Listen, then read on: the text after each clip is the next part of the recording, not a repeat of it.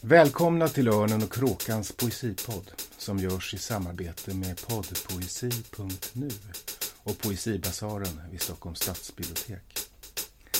I den här podden samtalar kritiker, poeter och andra om aktuell poesi. Och så läser vi dikter förstås. Varför snackar den här mannen med mig om poesi? Enträget tjatar han om poesi. Poesi, säger han. Poesi. Poesin. När jag var en liten flicka tänkte jag att poesin var ett skämt. Någonting komiker höll på med.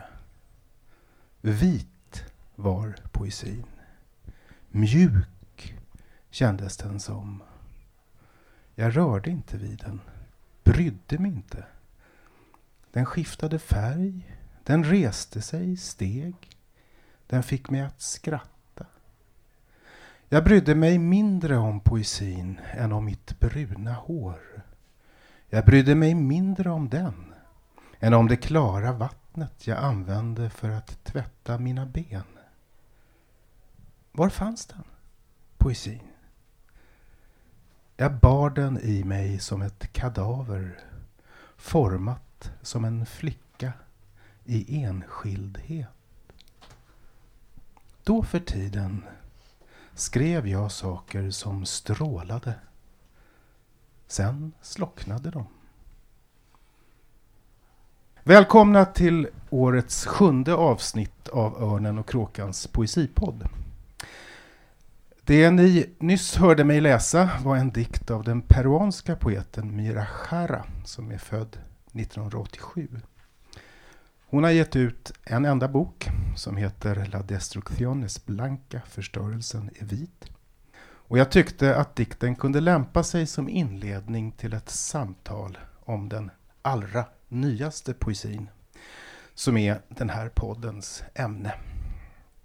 Det som man ibland kallar globalisering, det vill säga den omständighet att vi idag i alla hörn av världen står i likartad symbiotisk relation till det digitala, innebär att vi ungefär samtidigt trätt in i denna nya fas av kommunikativt handlande med tillgång till precis samma medier och tekniker, samma mjukvara och plattformar. Detta att vi plötsligt delar samma tid och i viss mån samma rum på internet gör intressant nog att poesin skriven på olika platser under väldigt olika politiska och ekonomiska omständigheter har mycket gemensamt.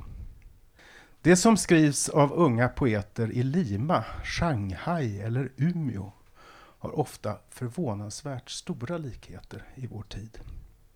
Och en likhet är, spanar jag, just den längtan ut ur poesin men in till poesin som Myra Scharas dikt uttrycker när hon först beskriver sin alienation inför och sedan längtan till poesin, nämligen den poesin hon skrev som barn innan hon visste vad poesi kunde vara. Åter till oskulden alltså, lyder en av mina spaningar. Jag kanske kommer att återkomma till andra unga och nya latinamerikanska poeter under det här samtalet. Men framförallt ska vi förstås tala om den allra nyaste poesin på svenska. Och för att göra det har jag idag med mig tre ytterst kompetenta och kunniga personer. Elias Hillström, författare, bibliotekarie, mikroförlagsförläggare, fanzinist kanske. Och en av de ansvariga här på Poesibazaren i Stockholm, på Stockholms stadsbibliotek där vi är idag och där vi som alltid spelar in Örnen och Kråkans poesipodd. Hej Elias! Hej Magnus! Kul att du är här igen, du har varit med här förut. Och hej publiken, vad många ni är! Hej! Hej. Wow! Och så har jag med mig podpoesi.nu två redaktörer. Hanna Stjernfeldt, som också är en av redaktörerna för litteraturtidskriften Tydningen. Hej Hanna! Hej! Det är första gången du är med i Örnen och Kråkans poesipod, eller hur? Ja. Kan man kalla Tydningen för en unglitterär tidskrift?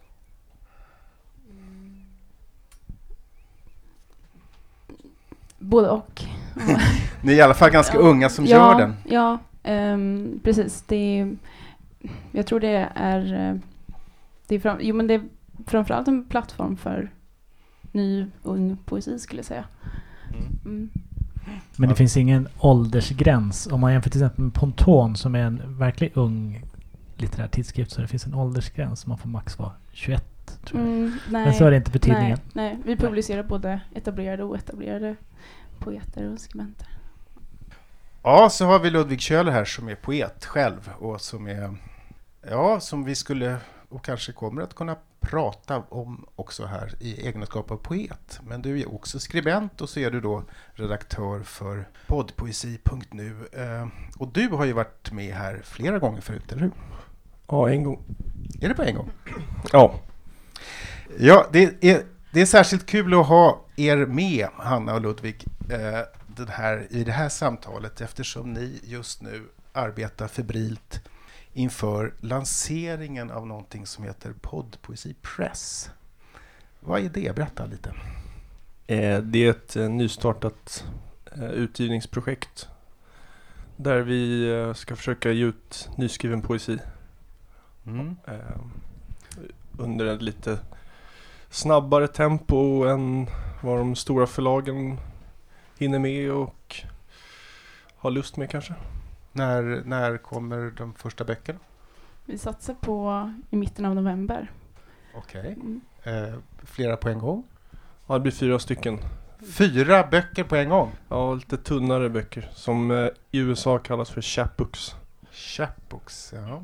Och det är då 4 poeter som, jag förstår att ni inte vill tala om vilka det är nu, det respekterar vi, men det är 4 poeter som, kan man säga någonting om ålder, är de nya, har de liksom debuterat, har de gett ut böcker förut och så?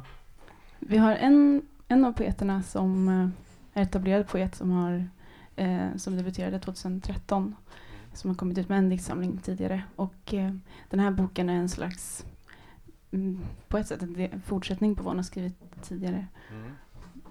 Tar avstamp i den förra. Då börjar vi gissa, men det ska vi inte göra. Ja, det är väldigt hemligt och spännande detta. Ja, de andra har gett ut lite mindre saker. Och en har inte gett ut så mycket alls i poesiväg. Vad hoppas ni att den här, liksom, de här böckerna ska lägga till det som redan finns i poesi i Sverige? Liksom, vad är det som kommer att prägla utgivningen? En initial tanke var väl att vi skulle visa på en ganska stor variation av poesi, olika typer av poetiska uttryck. Och jag tycker att de böcker vi ger ut visar på väldigt olika typer av poesi. Form och tema. Det kanske också handlar om att ta bort någonting ur poesivärlden som vi upplever som en sorts överdriven högtidlighet kring vad poesi kan vara, och någonting som tenderar att stänga ute väldigt mycket. Och, finns den kvar, den högtidligheten? Det tycker jag är en intressant fråga, för jag tycker att den är mycket ovanligare nu än vad den var för 10 år sedan. Ja, precis. Nej, det finns ju krafter som har varit väldigt pigga på att riva ner alla tempel, men jag upplever fortfarande att många kanske känner sig främmande för poesin och känner att den är väldigt långt bort och väldigt svår. Men hur ska ni göra det då? Jag menar, det är inte bara ut böcker, då måste man ju också riva ner sådana. Hur ska man göra det? Ja, alltså vi kommer ju inte kunna lösa alla problem, men jag tror att man kan tillföra en sorts lekfullhet som vi har upplevt inte riktigt finns. Ser man det i böckerna, eller ska ni göra event och grejer också, eller hur tänker ni? Ja, vi har ju tänkt att vi ska försöka sälja böckerna också till lite olika priser och sånt, som känns här som någonting ingen har hållit på med poesi förut, och vi har tänkt att... Hur menar du då? Nu blir jag inte... vi tänkte köra happy hour och sånt, där böckerna är billigare och Så det brukar ju vara happy hour sista timmarna på bokmässan, ja, och sånt där brukar kunna vara happy hour. Ja, exakt, men bokmässan har ju visat sig vara ett problematiskt tillfälle för poeter att synas nu för tiden, så att vi tänkte väl att man kan försöka göra poesin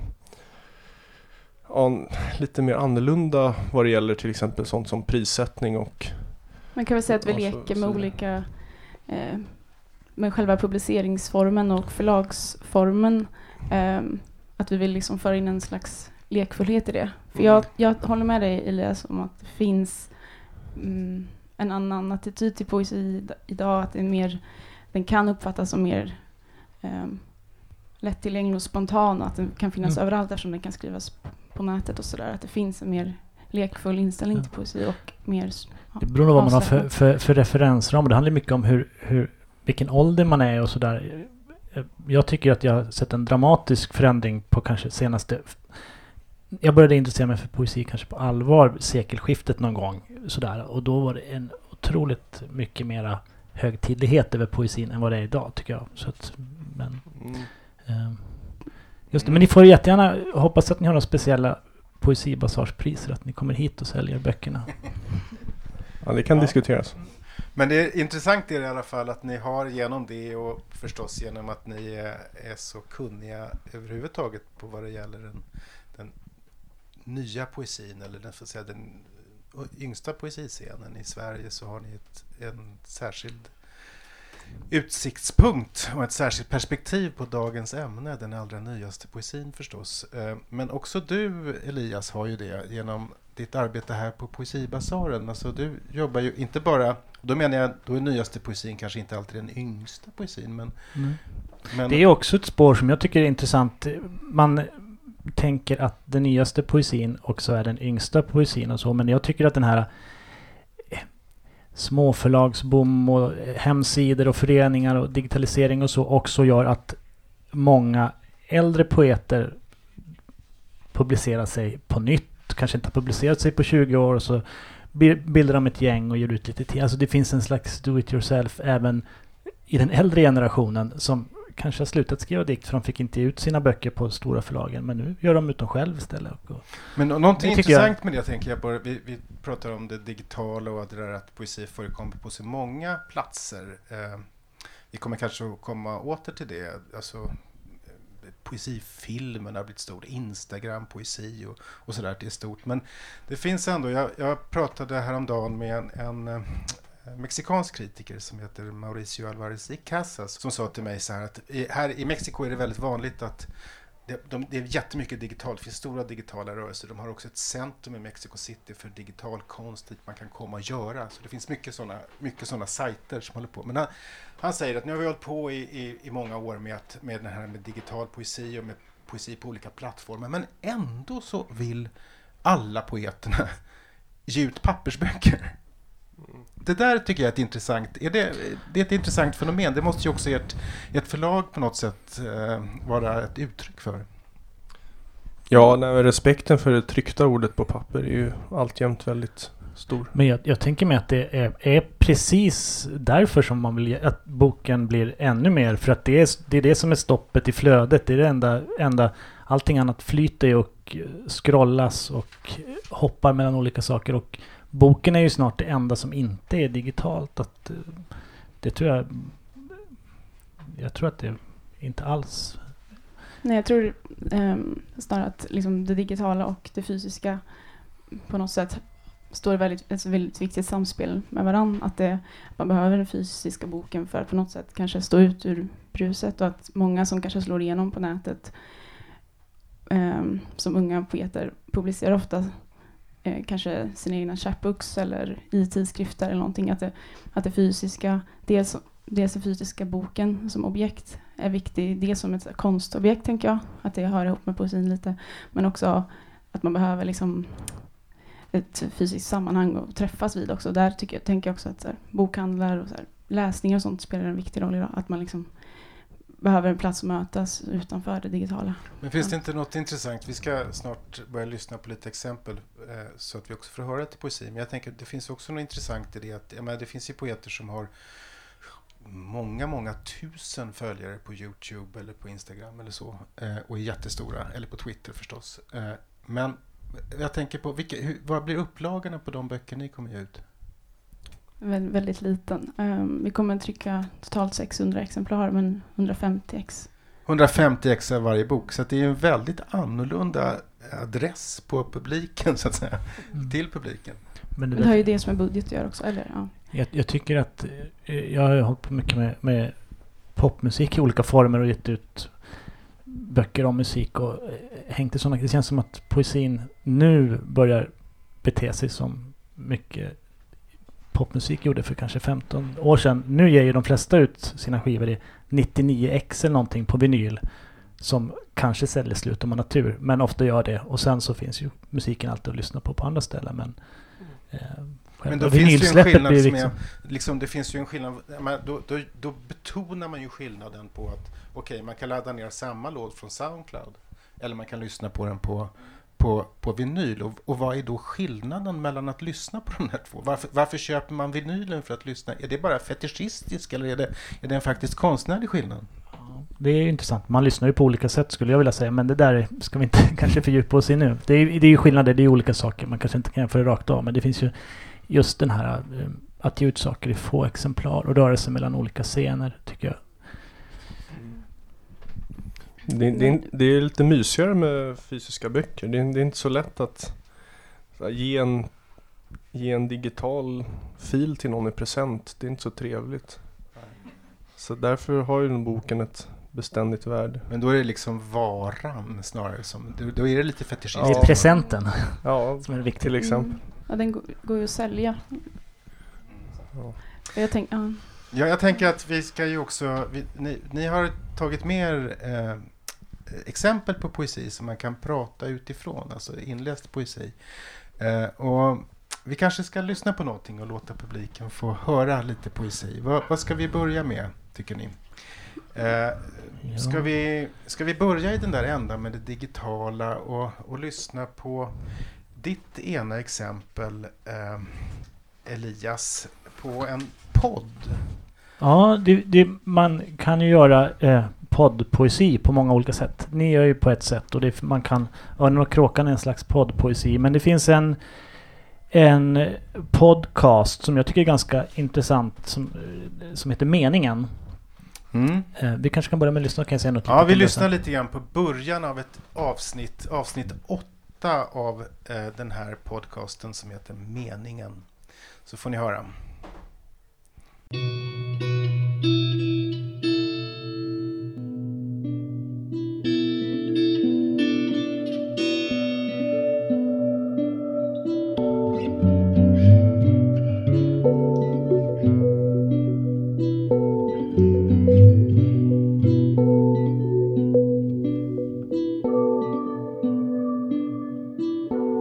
Stampe, Mårten, Felicia, Släggan, Laika, Skrutten, Gulan, Rasmus, Roxy, Molle, Tinkerbell.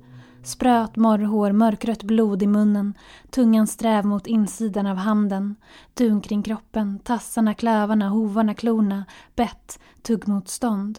Ett ögonpar i natten. Spåren, sången om våren, ett rivsår på armen. Rabies, lille katt, lille katt. Lille söta, påskfjäderkläder, läder. Ja, varsågod, kadaver på E4, ett koppel i hallen. Ja, kom då, husses bästa vän. Mattes middag, kärlek, närhet, äckel, blodpudding. Jag mötte Lassie. Rå, medium, rensad, det gulligaste som finns. Fläsklägg, måste ha. Klappa, mata, rasta, grilla, gilla.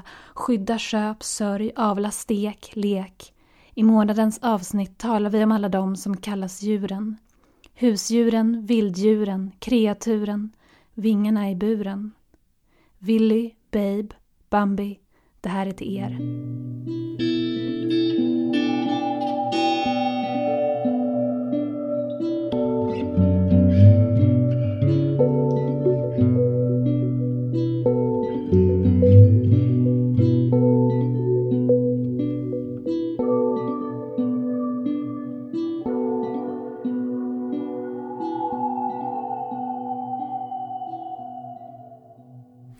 Skog, sägen omsusad. Tvivelsutan, sägen omsusad, söderns skogar tusende sagor har glömt. Kvistarnas trassel, detta ändlösa raster, säg mig vilka sägner som glömts. Ja, det här är ju inledning och det här är ju en podd som handlar om djur. Just, den har ett ämne. Just det här avsnittet, ja. Meningen är ju då en... de som har den här podcasten, i alla fall en av dem som heter Dorthe, har sin bakgrund. Hon var med i Ponton, tidskriften som jag nämnde tidigare. Ponton fungerar ju på det sättet att man skickar in sina dikter och sen kan man bli publicerad där om man har tur. Och meningen fungerar ungefär på samma sätt, med skillnaden att här är även äldre personer får skicka in sina dikter. Och de presenteras så här helt enkelt. Man får läsa in dem och skicka in en film, en inläsning. Och så fader de ihop dem på olika sätt, lite som ett radioprogram. Och de olika avsnitten har ofta olika teman. Det här handlar ju då om djur, skicka in dina dikter om djur. Det kanske är mer sofistikerad beskrivning än så, men någonting med djur att göra. Och det kan ha sådana här bestämda ämnen och det kan vara lite vagare ämnen. Och jag tycker att det är ett annorlunda och roligt sätt att ta till sig ny poesi. Och att det märks att vi kanske kommer in på det sen, hur folk verkligen har blivit mer vana att lyssna på poesi. Det hänger ihop med poddpoesi också, uppläsningar och det här sättet är... Många är väldigt bra på att läsa idag, unga poeter.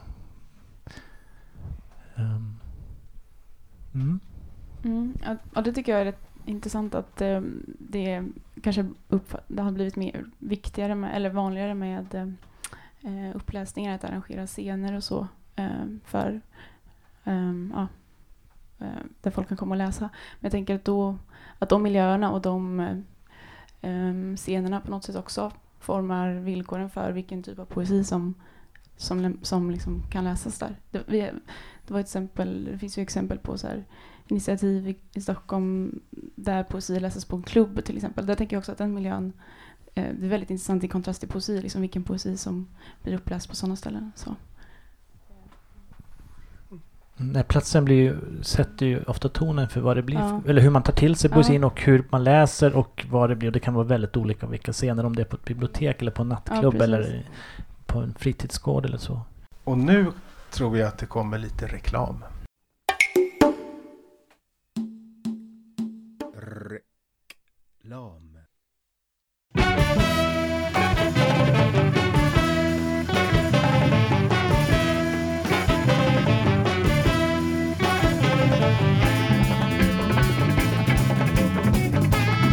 Lyssna på podpoesi.nu. Sveriges främsta poeter läser sina dikter. Streamat. Podpoesi.nu. Följ oss på Facebook.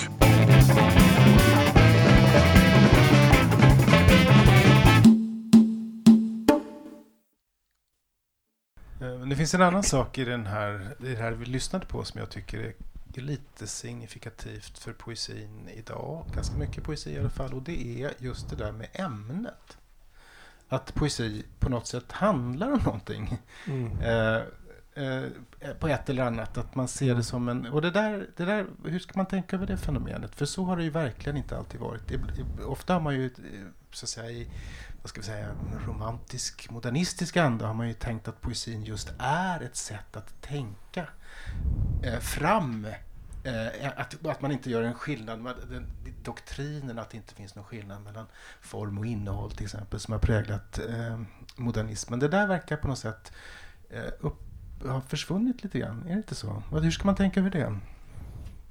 Ja, jag vet att var du med och pratade, när vi pratade om marknadsföring av poesi på poesimässan.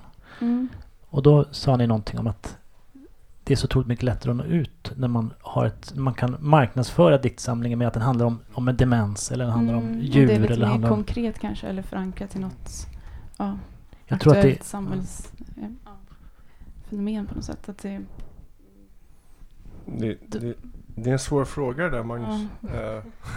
Svår att svara på. Men den här första dikten vi hörde också, det var ju två dikter. Den första var väl delvis en dikt, men delvis också en slags introduktion till programmet. Aha, en slags programförklaring, men det var ju också en slags... För den den känns ju väldigt inspirerad av gammal poesi som är sån här stream of consciousness poesi, men och man får också känsla av någon som sitter med sin mobil och bläddrar igenom massa så här erbjudanden i sin mail och sånt. Mm. Och det blir också ett uttryck för någonting som har skett ganska nyligen, att alla har en mobil. Mm, och så, man gör någon sorts poesi av det nästan. Anteckningar, så man läser sina anteckningar. Ja, exakt. Mm. Men det är väl också det att mycket poesi ändå idag är mycket ett motstånd. Att man måste ska visa att så här, jag är inte med på det här, jag är inte med på de här uppdateringarna. Och det är som att det kanske skymmer lite det där du beskrev, att poesi kan vara någonting som inte behöver ifrågasätta någon ny teknik eller något sånt, utan att man hela tiden måste visa att jag är inte med på det här. Det är väldigt ofta så, tycker jag. Jag tror man kan se flera. Jag tänker mig att den poesi som är på gång nu tror jag kanske har släppt där lite grann. Men jag gick igenom och tittade på de diktsamlingar som har kommit i år på lite större förlag. Och nästan alla de har ju ett ämne idag. Alltså väldigt många. Det handlar om grisar, eller det handlar om Systembolaget, eller det handlar om demens, eller det handlar om det ekopoesi. Och det, så kanske, men det känns som att det är också någonting som förlagen gärna framhäver, kanske tillsammans med redaktören, för att kunna sälja och nå ut på ett lättare sätt än att det inte bara är poesi, utan där handlar det om klimatet också.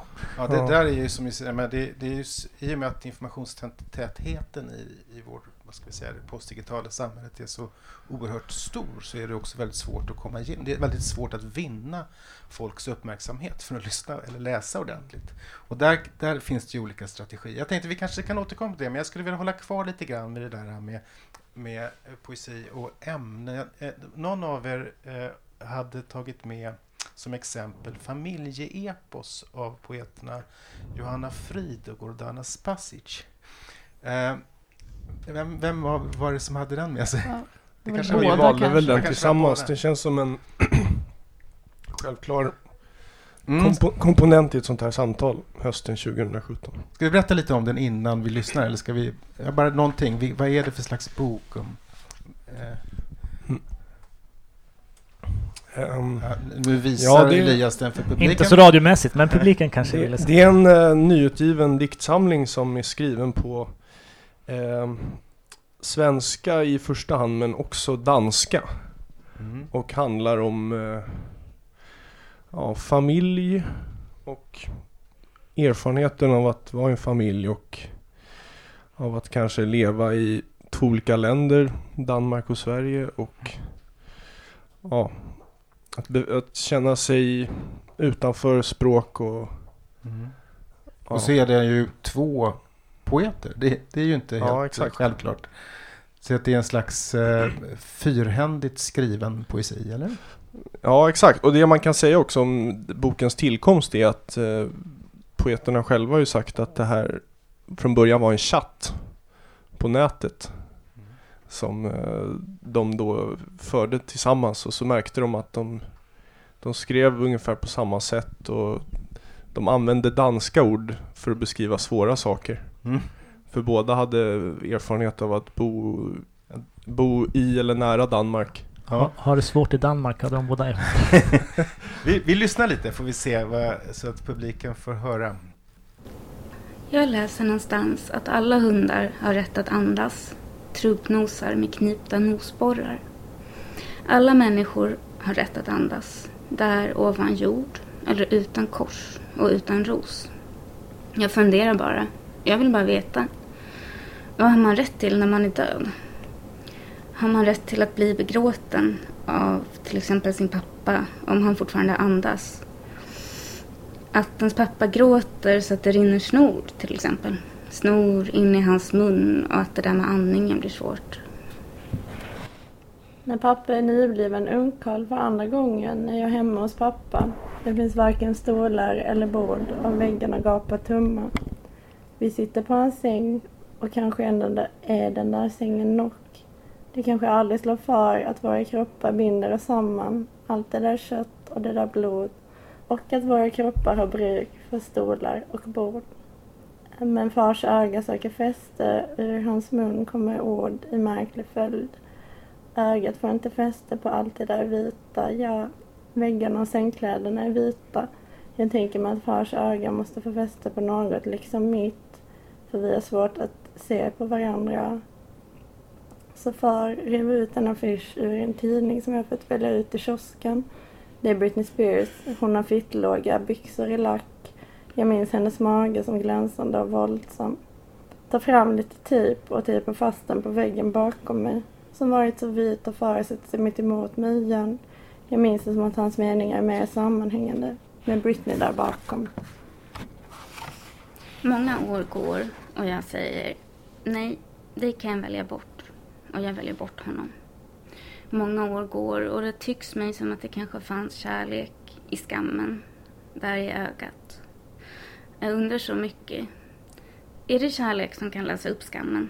En blick som är kärlek och rättfärdig, som de tyvärr säger i Norge. Den där blicken är allt jag tror på, och inte bara i stunder av förskräckelse. Ögonen å och å. Jag saknade en regelmässighet, en regelbundenhet som havet, brett och med betydande djup. Jag ville bli vaggad i jämna vågor, inte det där ordet. Ja, det där var ett litet utsnitt. Den där chattkvaliteten, den känns ju väldigt, väldigt tydlig här. Ja, och den kan man ju se i andra dikter som publiceras nu för tiden också, tycker jag.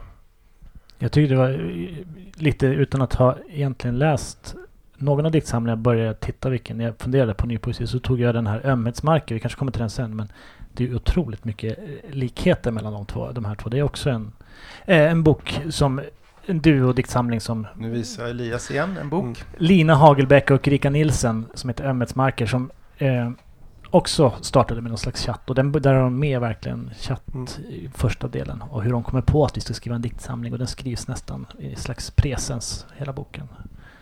Och lekfullt sätt. Och den rör sig också i två länder. Sverige och Finland. Precis, det är otroligt mycket likheter mellan dessa två. Som kom nästan samtidigt också, var nu i höstas, båda två. Men jag tänker den här, vad ska vi säga, ganska på ett sätt vardagliga utgångspunkten där man känner att, inte minst vi pratar om att den här chattkvaliteten har ju att göra någonting med att det är en slags väldigt vardaglig skrivakt. Om man tänker sig att den romantiska poeten till exempel liksom gav sig ut på existensens yttersta glödande udde och betraktade intet och där sökte sin dikt på något sätt, så är det här en helt annan idé om vad poesi är egentligen. Vad skiljer det här från en chatt? Det blir poesi som kan vara närvarande i vardagliga situationer mer, att det liksom finns tillgång till poesin lite överallt. Eller så. Ja. Det som blir är ju att själva chattandet sen efter man har läst boken blir poetiskt och poesin finner sig där. Jag tänker till exempel att det är så här, också är, att de blandar referenser, att det är liksom populärkulturella referenser, att det är också ganska vanligt idag. Att man, Men det blir väl också ett uttryck för det vi pratade om förut, att man vill kanske ta tillbaka poesin till vardagen, och just att poesin är ju en så marginaliserad konstform, så kanske många känner att men vi behöver experimentera med att få tillbaka det till vardagslivet, för det har ju ändå varit så att poesi har varit en del av mångas vardag tidigare i historien och så. Men samtidigt kan man ju säga att det är en dubbel verkan. Å ena sidan kan man säga att det handlar om en konstform i marginalen.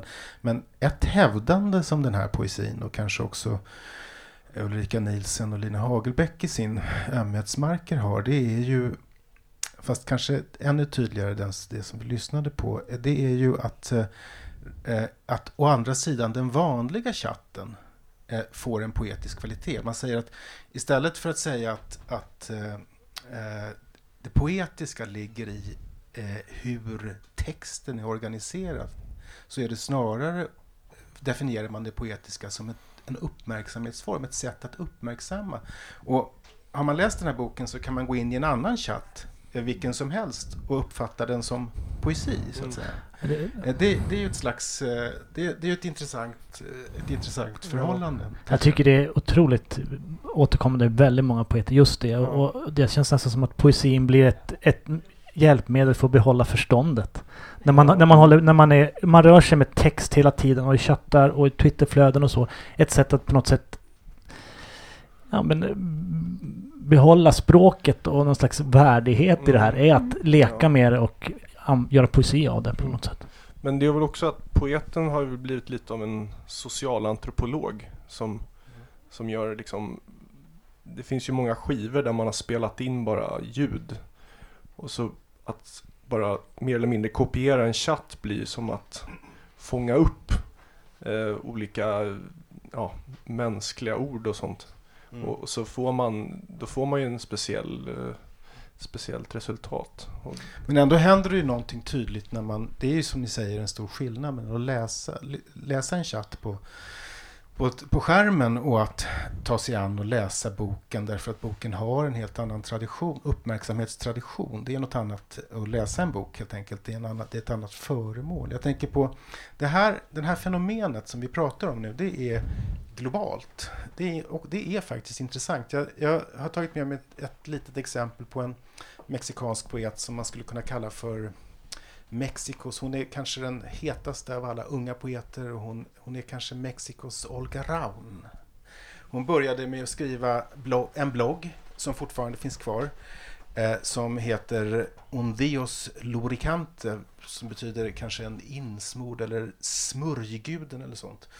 Och på sin blogg så har hon också en bild av den där, en digital bild av den här bloggen. Hon har jobbat mycket med digital poesi som är en slags, det ser ut som en klitorisliknande sån här plastig, lite fuktig, ett objekt kan man säga. Och som är vignetten på hennes blogg. Men hon har sedan debuterat i bokform också och fått den liksom, blivit höglitterär på det där sättet. Och jag ska läsa en dikt av henne som heter Gryta, som jag tycker anknyter till det där temat också om hemmet, om vardagen. Så här går den. Det är en prosadikt, vilket också kan vara intressant i det här sammanhanget. Jag har aldrig kunnat lösa hemvarats gåta. Den vi måste tjäna för att hemmet ska ge oss sexet och ungarna. Mitt svar till det uråldriga, men inte ursprungliga förnuft, som kräver att jag finner mig själv med händerna bundna vid härden, är kategoriskt.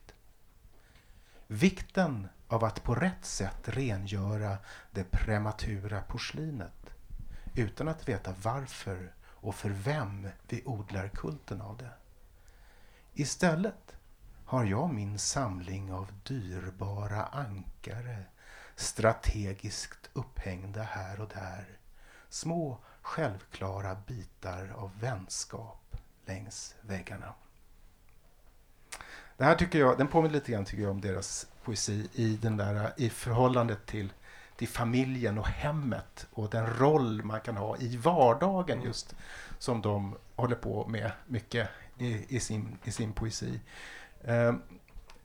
Jag skulle säga, är det en trend? Är det till exempel någonting som ni såg i det material som ni fick in till Podpoesi Press? Ja, absolut. Det har ju varit väldigt vanligt med sådana jordnära texter som väldigt fästa vid allt det som bara rör sig i vardagen och så. Det tycker jag verkligen. Mm. Ja, jag kan hålla med. Men det finns väl också, tänker jag, nu låter vi som att all poesi är väldigt lik, men det finns väl också en ny neo-modernism. Oj. Men alltså det finns slags ju återgång till den här liksom anspråksfulla poesin som liksom är jag tycker att jag har mött den i en del väldigt unga poeter. Ta till exempel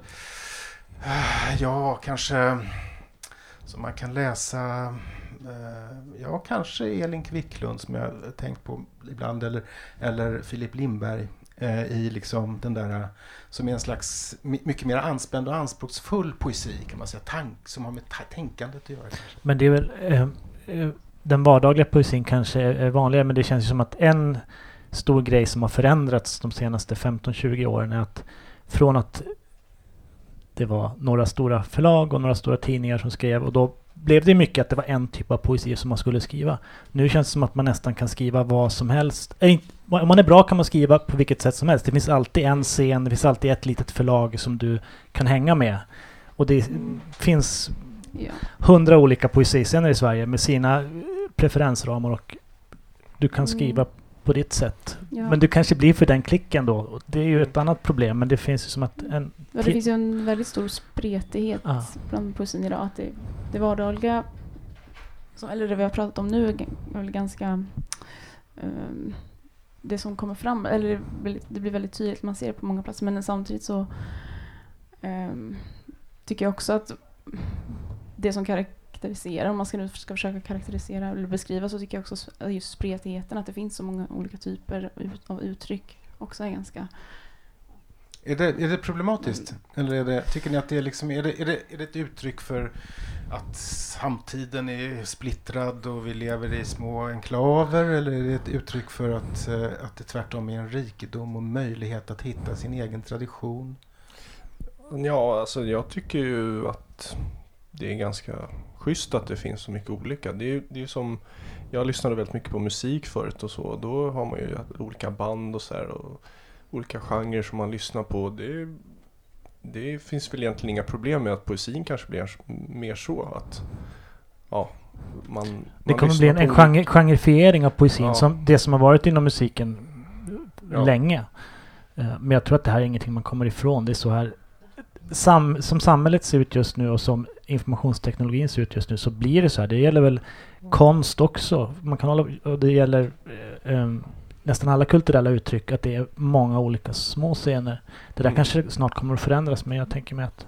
Och problemet är hur man ska nå utanför sin scen. Och det är där stora problemet gör. Inte att få ge ut sina, eller att få några läsare, för det är ganska enkelt idag. Men att nå utanför sina kompisar. Där tror jag att sociala medier spelar väldigt stor roll. Att poetens förmåga att marknadsföra sig själv är väldigt avgörande. Alltså det finns ju en amerikansk poet, eller kanadensisk, Rupi Kaur, som har slagit igenom på Instagram. Hon har liksom över flera miljoner följare, och hon publicerade sin första diktsamling som en chapbook själv, och tryckte bara några få exemplar. Och nu har stora förlag köpt upp den, för att, och den har liksom legat på en bestsellerlista och sålt över flera miljoner exemplar. Det är väldigt ovanligt för poesi, tycker jag. Att man liksom, att sociala medier på ett sätt, man kan lyckas nå ut om man lyckas marknadsföra sig själv. Så, men det är att poesin på något som blir så kommersiell, gångbar helt plötsligt. Det kan man ju säga att där finns det ju en sån liksom en värdering av poesin som då närmar sig, vad säger, marknadsvärderingen, att det är många som lyssnar. Men det finns ju också, man kan ju som poet, känner jag, jag vet inte vad du känner om det, Ludvig, men alltså som poet så kan man ju känna att man ju hellre har en läsare som läser väldigt noggrant ofta än 10 000 som läser väldigt snabbt. Eller hur? Det finns också en skillnad. Ja, jo. Jag läste precis i Lars Noréns 3:e dagbok att något av det vackraste han vet är att det bara var 8 personer på uruppsättningen av I väntan för Godot. Ja, men precis. Det är intressant. Jag håller med honom om det. Jag tänkte vi skulle lyssna på Martina Molis Mellberg, som ju är en finlandssvensk poet, och som också är... När är hon född? Hon är född i mitten på 80-talet eller så, va? Kanske 85 eller 84 eller något sånt. Jag vill lyssna på hennes dikt. Det här är ur hennes första diktsamling. Hon har bara gett ut en som heter A, som kom på Skilt och Söderström, som jag inte minns fel, i svensk Finland. Cousteau letar efter en kniv som är vass nog. Hajen ligger på den utbredda presenningen som täcker hela golvet. Cousteau lägger sig bredvid, smeker den glansiga nosen. 3 dagar får besättningen klara sig utan sin kapten. Cousteau vägrar komma ut ur arbetsrummet. Han måste få tänka, säger han. Han måste få ro. De som vågar sig ända fram hör bara små ansträngda andetag och papper som knycklas ihop. Mat lämnas utanför dörren. och om nätterna kan man höra den öppnas för att sedan snabbt stängas igen. Den stinker, hajen. Den har redan börjat ruttna inifrån. Cousteau försöker andas genom munnen, men lukten sipprar in och får hans mage att knyta sig. Den oljefyllda levern sprack när han av misstag kom åt den med häcksaxen. De övriga organen ligger utspridda på presenningen. Cousteau tittar på hajen. Galeo cerdo cuvier. Tigerhaj. Denna missförstådda skapelse. De 7 gälspringorna är av störst intresse. De som får vattnet att forsa ut igen. De som möjliggör andning. Han har undersökt dem noga. Ritat av och tagit prover. Han har rört dem. Blundat och tryckt halsen mot dem. Anteckningarna ligger i en slarvig hög på bordet. Vissa har röda fläckar och fingeravtryck på sig. Cousteau sitter med ryggen mot dörren. Den är låst för säkerhets skull. Han har loggboken i famnen, men skriver inte. Han kan inte sluta titta. Det här är vägen ut.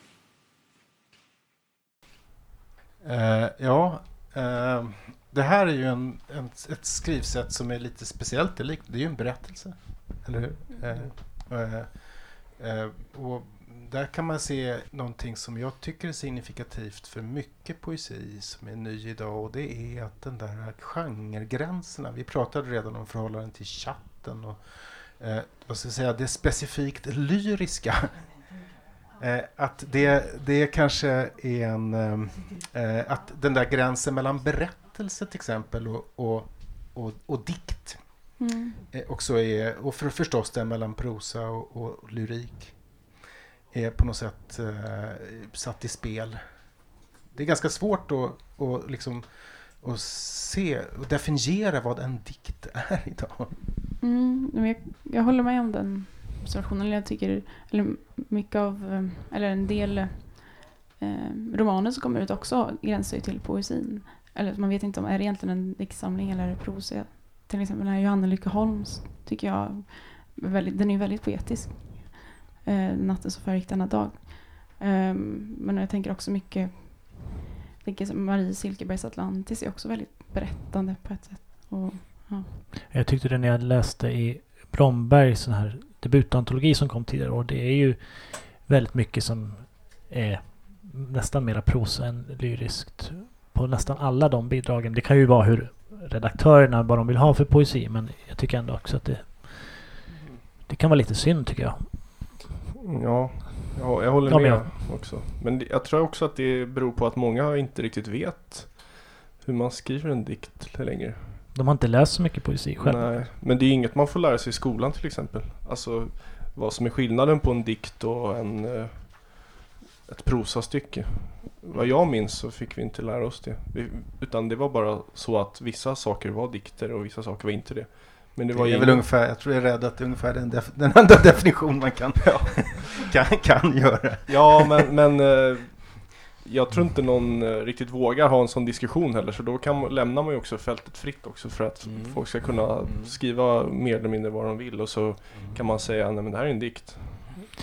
Det är intressant, man kan ju sakna att när det är en sån debutantologi som är bra på många sätt, men att de inte leker mer med språket, inte mer medveten om språket. Man känner att det skulle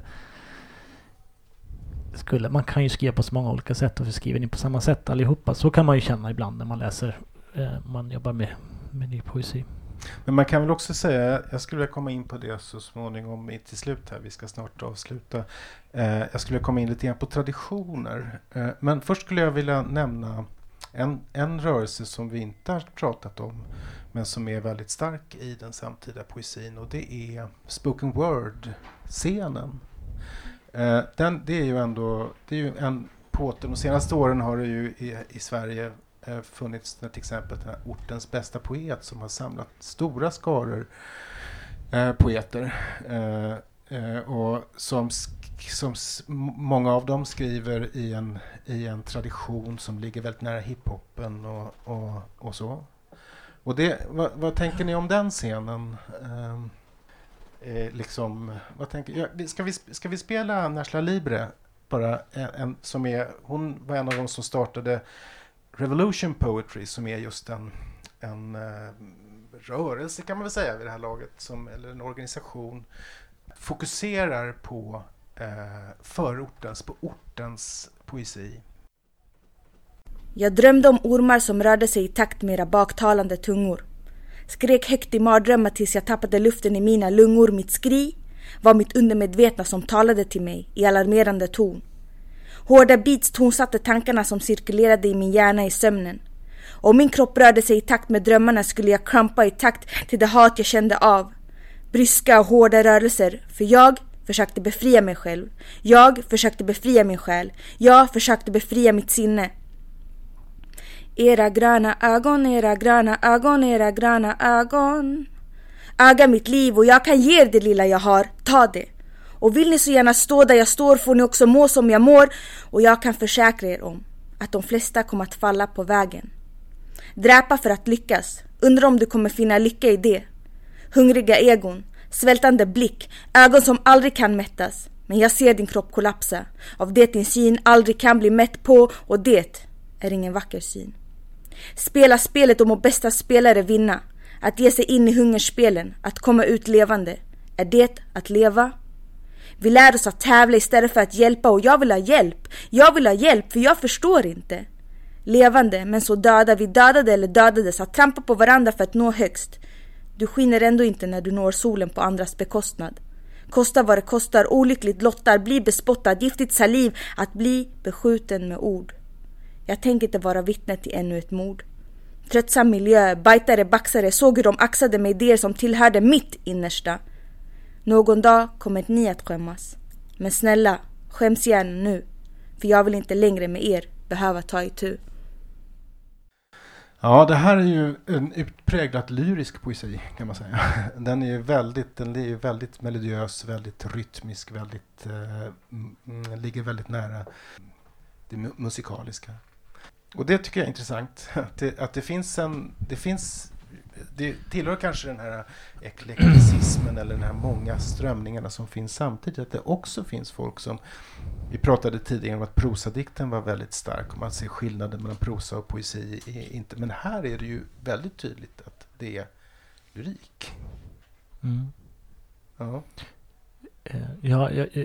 Jag är inte expert på den här scenen, men det känns som att det är en alternativ scen till den vanliga fina poesin som har funnits ganska länge. Det som är intressant senaste tiden är väl att det känns som att skillnaden mellan bokpoesi och slam poetry, spoken word, håller på att luckras upp lite grann. Och att man börjar, jag tror att du har nämnt det förut, Magnus, att det känns som att de vill nå varandra senare. De slampoeterna vill kanske få en recension i en tidning, och bokpoeterna vill kanske ha många personer som kommer när de läser sina dikter. Det är ju förståeligt. Och jag tycker också att som, alltså poddpoesi, den sidan, alltså när folk, man mer och mer börjar lyssna på bokpoeter och ta till sig dikt genom att lyssna på uppläsningar i större, så blir ju faktiskt inte steget så långt till den slampoetin. Även om det är helt olika typer av poesi, helt olika typer att läsa, så tror jag folk gillar att lyssna på när poeterna själva läser sina dikter, oavsett om det är på poddpoesi eller slam. Jag skulle vilja resa den sista frågan, en sista frågeställning här, och det är just den om tradition. Hos Naschla Libre kan man ju känna en tradition som just har med, inte minst då med rapscenen att göra. Men jag tänker, den här låga stilen som vi har ändå, tycker jag, sagt att den präglar. Den finns ju, den är ju inte ny heller. Det är inte så att det är liksom sociala medier och chatt. Jag tänker på till exempel New York-skolan och den amerikanska 60-talspoesin, alltså Frank O'Hara som till exempel vi har varit uppe här tidigare. Den där vardagliga dikten, den svenska nyenkelheten och så. Hur tänker du? Jag vet ju att du läser kopiöst, Ludvig, och att du är väldigt bred i ditt läsande, men vad känner du som poet? Vad är liksom, hur förhåller du dig till tradition? Jag tycker det är viktigt att läsa mycket. Jag tyckte inte det förut, men jag tycker allt mer att alltså ju mer man läser desto bättre blir det. För poesin är liksom som ett stort moderskepp som lyfte för flera tusen år sedan och som liksom fortfarande flyger, och man kan vara utanför den hur mycket man vill, men det blir intressantare om man faktiskt tar det på allvar och försöker diskutera vad som har blivit det. Mm. Och där tycker jag den här poesin som hon som vi precis lyssnade på lite onödigt mycket vänder sig emot det där. Men jag tycker också kanske i annan poesi som vi hörde tidigare att det där också kan finnas en brist på musik, och jag tycker att många av de här liksom stilarna skulle må bra av att mötas lite mer, så att vissa poeter skulle behöva mer musik och vissa poeter kanske skulle behöva mer tradition, tror jag. Jag tänker, Hanna, i Tydningen så har ni ju ofta, där finns det ju ofta texter om äldre poesi och andra poesier, och där finns det ju så att säga där hänger ju i poesin innefattad en kritisk och poetologisk reflektion. Hur tänker du, hur tänker ni över det, Tydningen och den, liksom, och den samtida poesin? Känner ni att ni liksom att det är någonting som ni lägger på poesin, eller känner ni att det är någonting som kommer ur poesin, att ni svarar den med den här mer teoretiska, filosofiska kanske man kan säga perspektivet som ofta finns i Tydningens, era tidskriftsnummer? Jag skulle nog säga att vi kanske svarar med att vi skapar liksom kanske ett tema, och utifrån temat söker upp poeter som vi tycker svarar mot det på ett intressant sätt. Och det blir vi brukar ha ganska breda teman, så det går ju liksom att tolka in på olika sätt, och genom vår, kan man säga, vi brukar försöka formulera en slags teoretisk grund på något sätt som på något sätt kan öppna upp olika dikter och skapa någon slags dialog mellan dem som vi publicerar i tidskriften som sammanhållenhet liksom. Men jag vet inte riktigt vad vi är ute efter,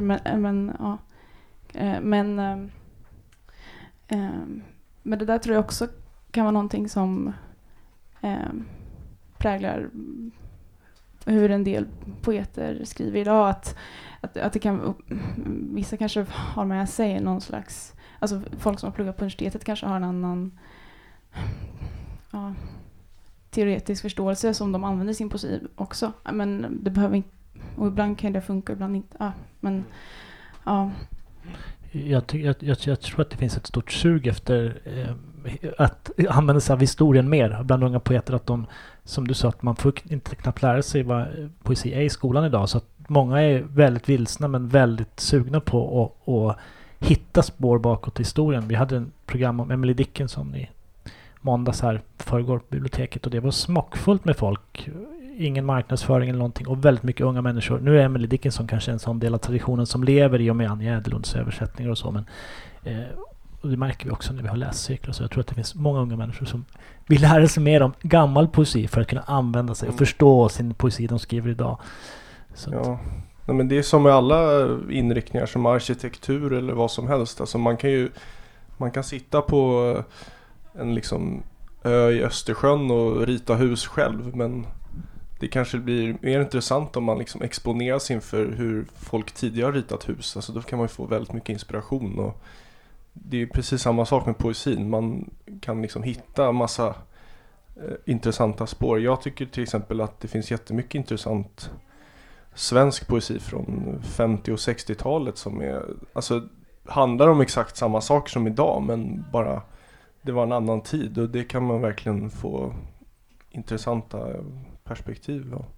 Och det är klart att, jag menar, allas i början av ett livet så har man inte läst så mycket, jag tänker. Det är ju tur att inte alla arkitekter i 16 år så att säga, som får hus uppförda. Det är helt enkelt något naturligt att man helt enkelt lär sig saker med åren.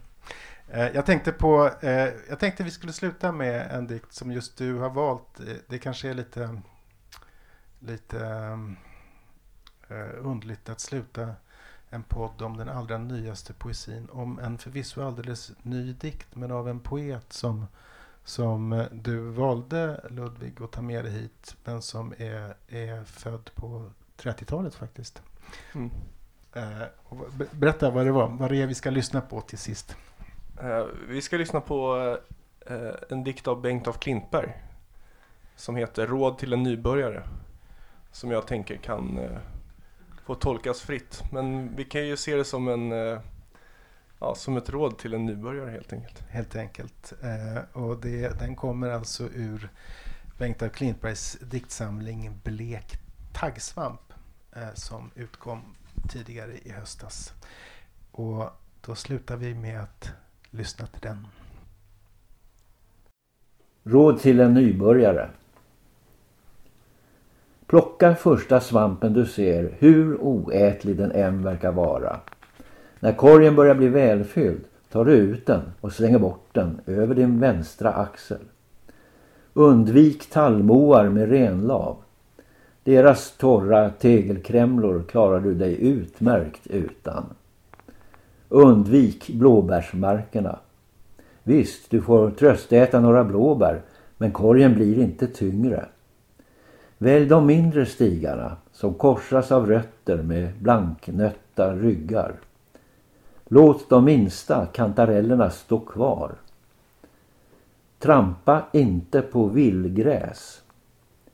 Bästa dagen för en svamptur är fredagen, innan helgplockarna har hunnit ut.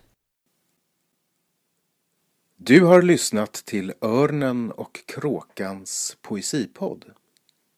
Läs mycket mer om aktuell poesi på ornenochkrakan.se.